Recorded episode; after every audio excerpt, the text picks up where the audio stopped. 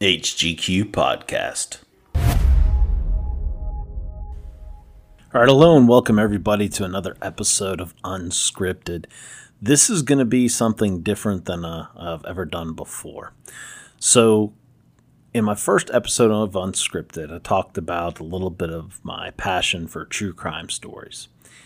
And interestingly enough, when I was looking for a podcast to listen to about a case that had a lot of familiarity with, um, I grew up around where it happened. Um, I knew some of the events and the places. Um, anyway, I was curious to see if anybody had done a podcast on it. It was quite a bit of a national story, and I, I couldn't find it. And I had an aha moment. I thought to myself, I could do this.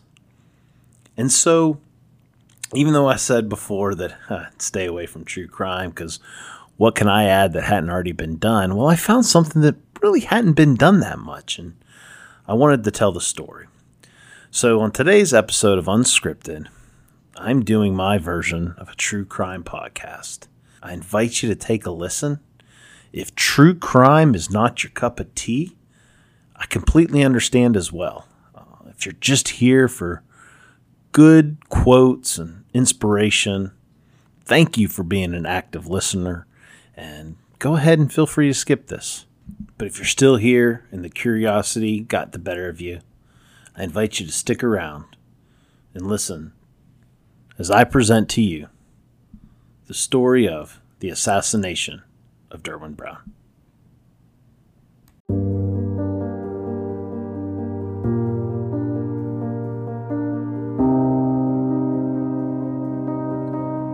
Derwin Brown arrives at his home on Glasgow Drive sometime around 11:30 p.m. His home, a modest brick ranch with arched entryways, sits as the second of four homes on a dead-end road all the way towards the back of Derwin's neighborhood.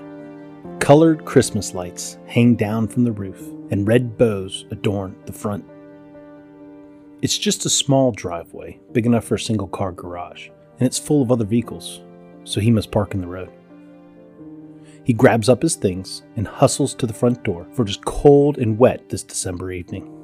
Just 25 steps away from the house, something to the sheriff elect's right catches his eye. He pauses briefly, and is at this time the attacker leaps from the shadows.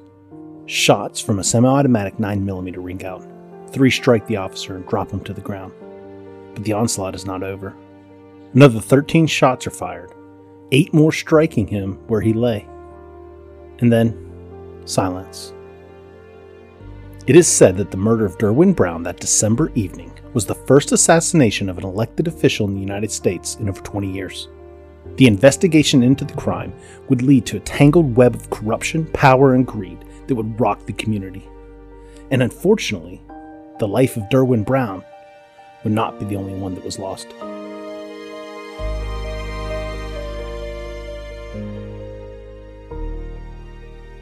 DeKalb County is in the north central part of Georgia, just east of Atlanta. Technically, Atlanta is part of the county.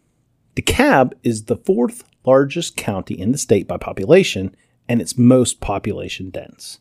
In the year 2000, it had just north of 665,000 residents.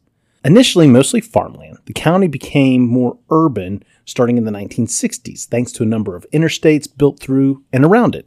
It is said that there are more miles of interstate in the county than any other in Georgia.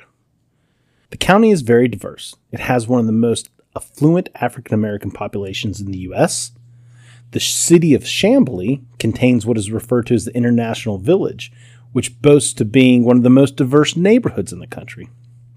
There are wonderful attractions such as Stone Mountain, which is a sprawling park around exposed granite that is more than five miles in circumference at its base and has an elevation of almost 1,700 feet. There's also the Fernbank Science Center and Natural History Museum. It's home to a bunch of parks and recreation centers, and it's just an overall wonderful place for a middle class family. There's goods and bad parts, just like anywhere else, but in general, the good heavily outweighs the bad. However, there's one dirty secret about the county that cannot be denied, and that is corruption within its sheriff's department. There unfortunately is a long history of sheriffs abusing power and acting in their own self interest over that of the public's. The actions of the DeKalb County sheriffs have been plaguing the county since back to the mid century. You had Clem Jolly, who was in office from 1951 to 1953. He was accused of stealing money from the sheriff's office. Robert Broom was the next sheriff from 1953 until 1963. He was cleared by a jury of any wrongdoing, but was accused of defrauding a mentally incompetent man in a land deal while he was in office. J. Lamar Martin was next. He served from 64 to 1973 and was found guilty of taking bribes from bail bondsmen.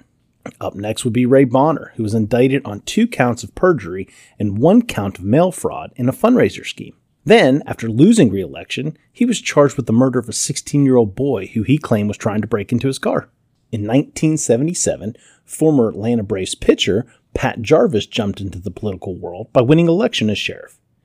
He served until he resigned in 1995, and that next year, federal prosecutors began investigating his actions while in office, resulting in him pleading guilty to mail fraud and serving 15 months in federal prison. Now, in 1996, the county had hoped to see an end to the corruption with the election of its first ever African American sheriff Sidney Dorsey. Dorsey made a name for himself in law enforcement as a homicide detective who played a significant role during the Atlanta child murders and the arrest of Wayne Williams. It was Dorsey's dream to become sheriff, and he'd run twice before and sunk a significant amount of his own money into the campaign. He ran and won the election on a campaign of reform. But sadly, just a few years into his term as sheriff, rumors about corruption within the office began to circulate. It seemed that the citizens of DeKalb would need to look to someone else to end the years of corruption that haunted the county. And the year 2000 election, it seemed that person just might be Derwin Brown. But he'd have a tough and uphill battle against the now mighty and powerful Sidney Dorsey political machine.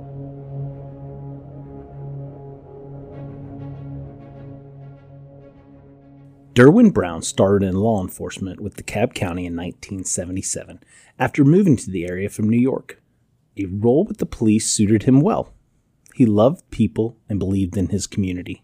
Friends say he was the kind of man who would drive across the country to help a friend, and he would most certainly do anything for his wife Phyllis, who he doted on.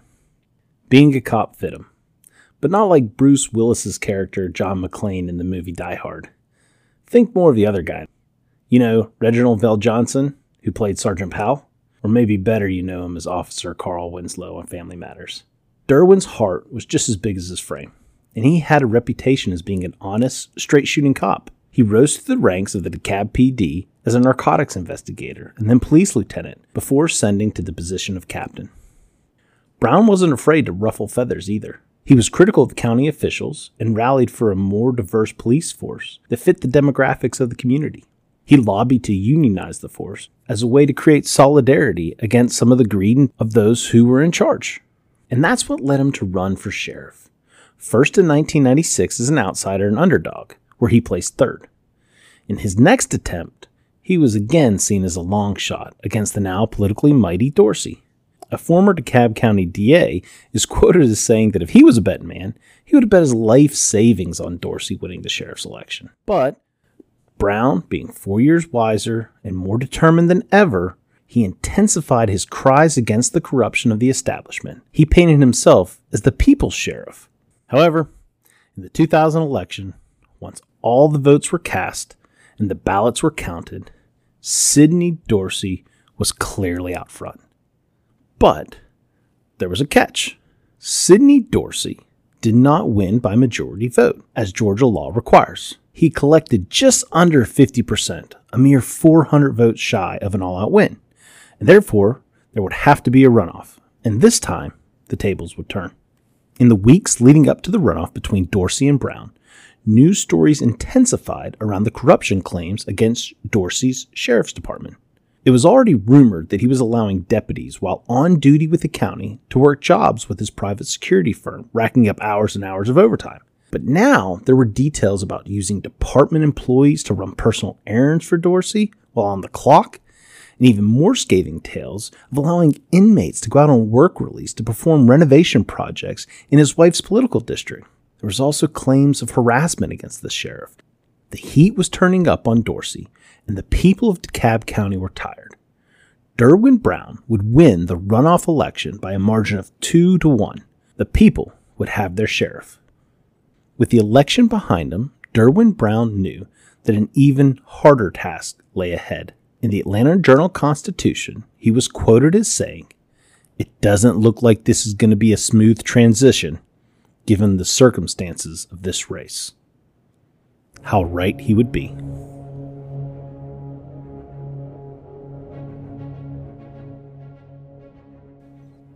Though he would not assume office officially for another five months, Brown quickly got to work in preparation for his role as sheriff.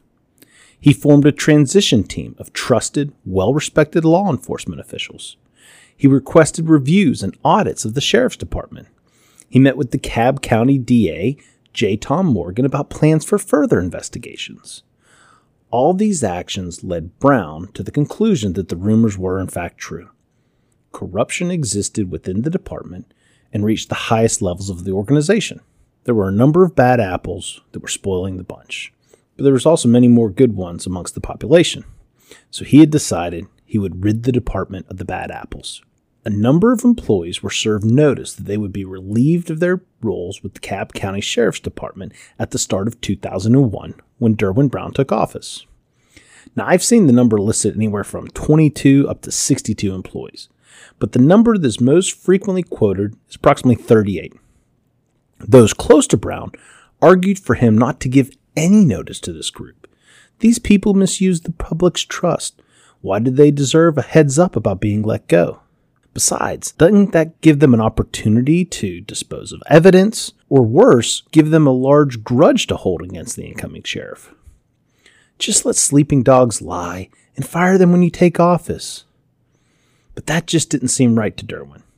Despite their wrongdoings, he still believed they deserved notice so they can prepare themselves to be let go. That was just Derwin Brown's good natured way.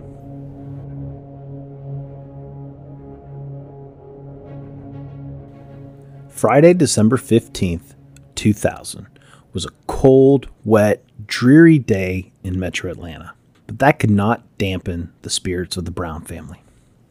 They were all in a celebratory, cheerful mood. Not only was it the holiday season, but it was also Phyllis's 46th birthday, and on top of that, Derwin had just graduated from his required sheriff's training at the state facility in Forsyth, Georgia. Plans were for Brown to be sworn in on the upcoming Monday, the 18th, in his brand new sheriff's uniform that he just got fitted for. But tonight, well, tonight was for celebrating. The Brown family hosted a small group of friends, family, and supporters at a local restaurant. The mood was jovial and light.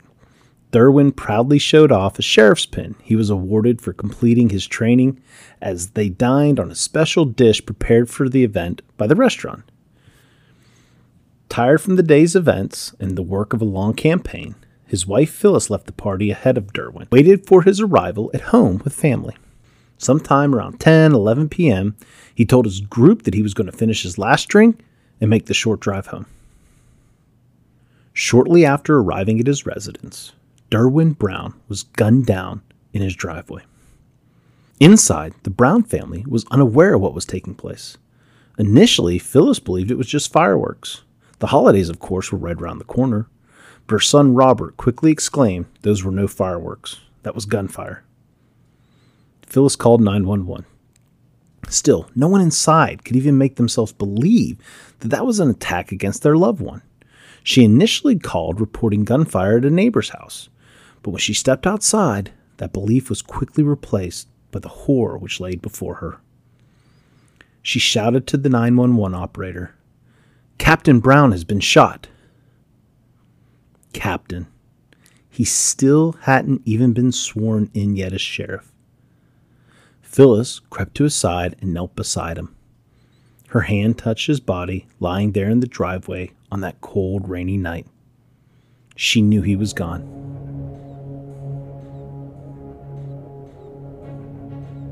Investigators quickly labeled the crime not just a murder, but an assassination. A multi organization task force was set up to find the killer or killers and swiftly bring them to justice. Though Derwin Brown was a beloved family man and community leader, he also ruffled a lot of feathers inside an already corrupt organization. There were a lot of reasons that a number of people would want to see him dead. Investigators quickly began to focus on one of those people, a recently fired sheriff's deputy named Patrick Cuffey. Patrick Cuffey was one of four people fired on the first day of the new administration of interim sheriff Thomas Brown. No relation. Cuffey was also on the list of employees who Derwin Brown sent a letter to informing him that he would be fired at the start of his administration. Patrick Cuffey seemed to be someone who greatly benefited from the wrongdoing under the previous sheriff, Sidney Dorsey. In fact, audits revealed that despite not having any official high rank within the organization, Cuffey was the department's second highest paid employee next to that of the sheriff. He also had a history of criminal activity, he was arrested seven times from 1988 through 1995, though in each one of those instances, charges were dropped. But these charges range from assault to receiving stolen firearm to even impersonating a police officer. Now, the real interesting fact that had investigators' attention on Patrick Cuffey was that he was reportedly following Derwin Brown in the days leading up to the runoff election a not so chance meeting took place between the two officers at the South DeKalb Mall before the election. To Derwin Brown, Cuffey was a Dorsey supporter and an employee who was tracking his movements. Cuffey and his lawyer confirmed the meeting, but they downplayed the incident simply just by happening by chance. Patrick Cuffey was looking more and more like a significant person of interest. Now, the investigation turned hot again in early March when police searched the home of Paul Skyers, a longtime friend of Patrick Cuffey. The two were both from the Caribbean and worked security jobs together. Cuffey again downplayed the incident, stating that police were simply harassing those close to him to try to get someone to talk. But there was nothing to say because Cuffey hadn't committed any crime. A short while later, an arrest was made. Another former deputy Melvin Walker was arrested for providing false statements to police in the investigation. Melvin Walker, like Cuffey, was one of the four people fired from the department January 1st and previously worked at the same security firm that both Cuffey and Skyers had worked. And then, just a few short days later, police released that they were seeking out another man, David Ramsey, for possibly lying to police during their investigation. Ramsey was yet another Cuffey associate who had a history of violence.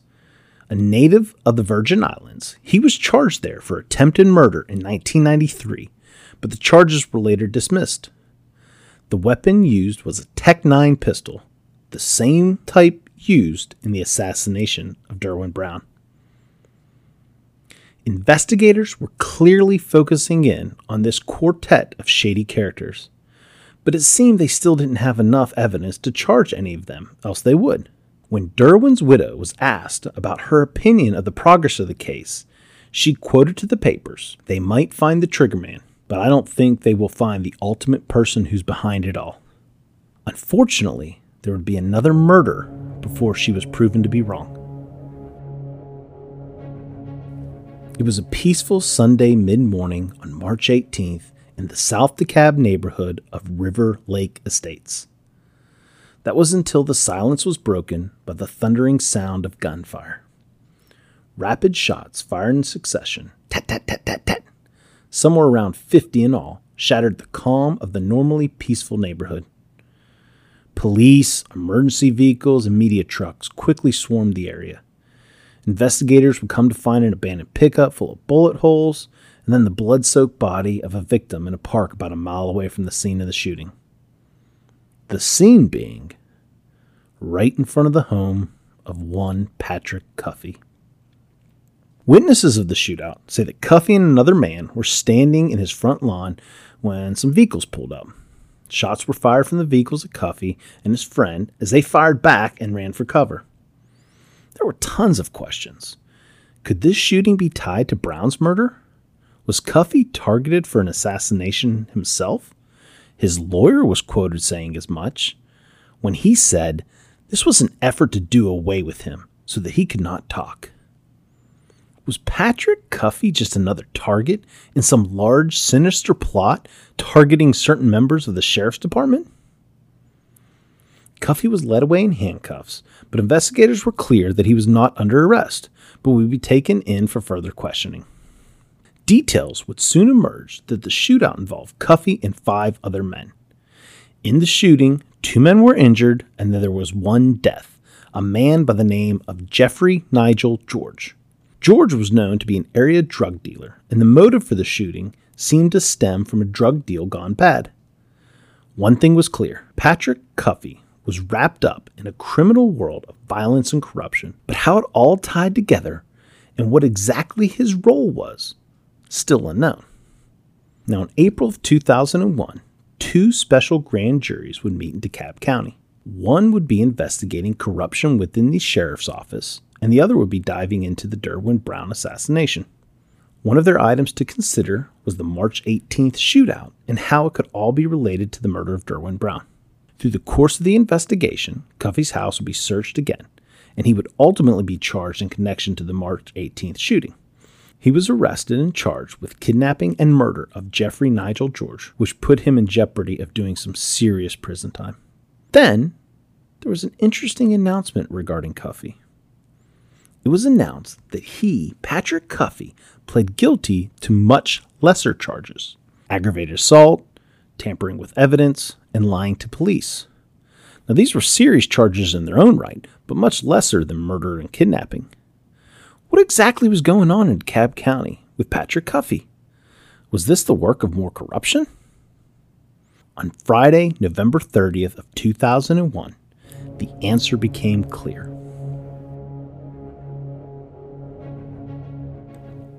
Cuffey, along with friend Paul Skyers, had cut a deal with investigators, leading to the arrest of associates Melvin Walker and David Ramsey, along with the biggest surprise of all, former DeKalb County Sheriff Sidney Dorsey. Cuffey had told investigators how the whole plot unfolded. Sidney Dorsey was a mentor and father figure to Cuffey. He allowed him to amass all the excessive overtime pay he stepped in and helped him avoid disciplinary action. Cuffey looked up to Sidney Dorsey, and Dorsey knew that he could exploit the admiration. After Dorsey lost the runoff against Brown, he summoned Cuffey to his home and passed him a note that simply read, Kill Derwin Brown. After reading the note, Dorsey took it back and destroyed the evidence by eating it. Cuffey put together his cast of conspirators with the promise of lifetime employment under Dorsey and began to plan the crime. They studied, they surveyed, they rehearsed, but still they didn't act, and that was angering the former sheriff. Finally, the week before Brown was to be sworn in, Sidney Dorsey insisted that it must be now. So, the four put their plan into action. They drew straws on who would be the triggerman. Melvin Walker drew the short straw and was selected to pull the trigger. David Ramsey would have a handgun and be the backup shooter in case something happened. Cuffey would direct the assassination, and Skyers would act as a getaway driver.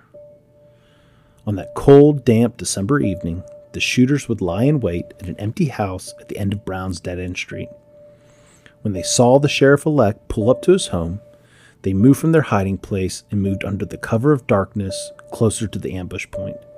Before Derwin Brown could make it up the last few steps of his drive, Melvin Walker sprang from the darkness and emptied his weapon into the sheriff elect. The trio then ran away from the scene and to the getaway car. After Phyllis called 911 and ran to her husband there in the driveway, she thought to herself, Sidney did this.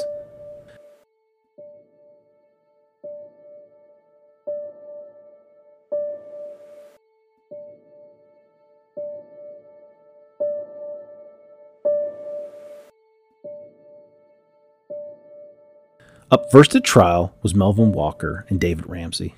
The prosecution of the two defendants relied heavily on testimony from Patrick Cuffey, an admitted criminal who made a deal to save himself from further prosecution. The evidence was not enough for the jury to believe the case against them beyond a reasonable doubt, and they delivered a verdict of not guilty. Now, the two would be tried again in federal court and both be found guilty there and sentenced to life. Sidney Dorsey's trial would require a change of venue and take place in Albany, Georgia. Dorsey would face 13 charges, including racketeering, theft by taking, and murder. Jury selection would begin in June 2002, and plans by the prosecution were to run the trial in two parts. The first part being the corruption piece, and the second part being the murder of Derwin Brown. After all the testimony, the jury returned a verdict on July 10th. Sidney Dorsey was found guilty of murder, as well as 10 of the other 12 remaining charges. At the sentencing hearing, Dorsey held his hand up and showed his palm to the court. He defiantly declared that he did not have the blood of Derwin Brown on his hands before he was later sentenced to life.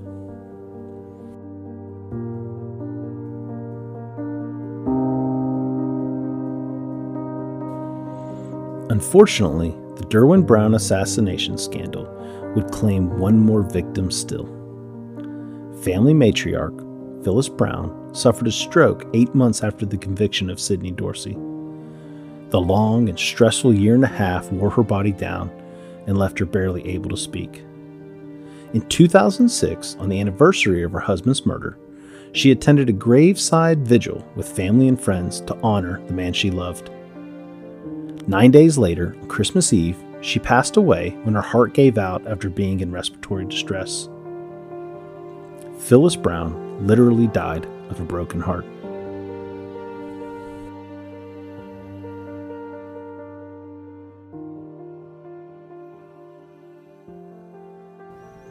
I want to thank you all very much for joining me on this here episode of HGQ Podcast Unscripted.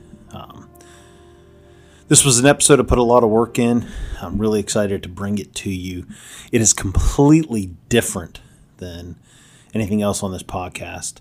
Um, and I just appreciate those who listened and allowed me to, to stray off base and uh, try something that I felt so passionate uh, about doing. If you'd like to hear more content like this, um, toying around with the idea of potentially making a uh, another show where I can focus on some true crime stories, uh, maybe some lesser known stories.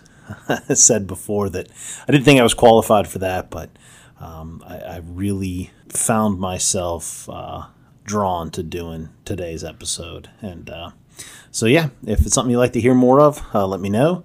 And if you're just here for great quotes and uh, let me know that too, and I'll be happy to, to continue that journey on with you all. Um, hit me up, hgqpodcast.wordpress.com. There you can find all the ways to get in touch with me. All right. Thanks, everybody. Hope you enjoyed today's episode. Look forward to talking to you next time. Cheers.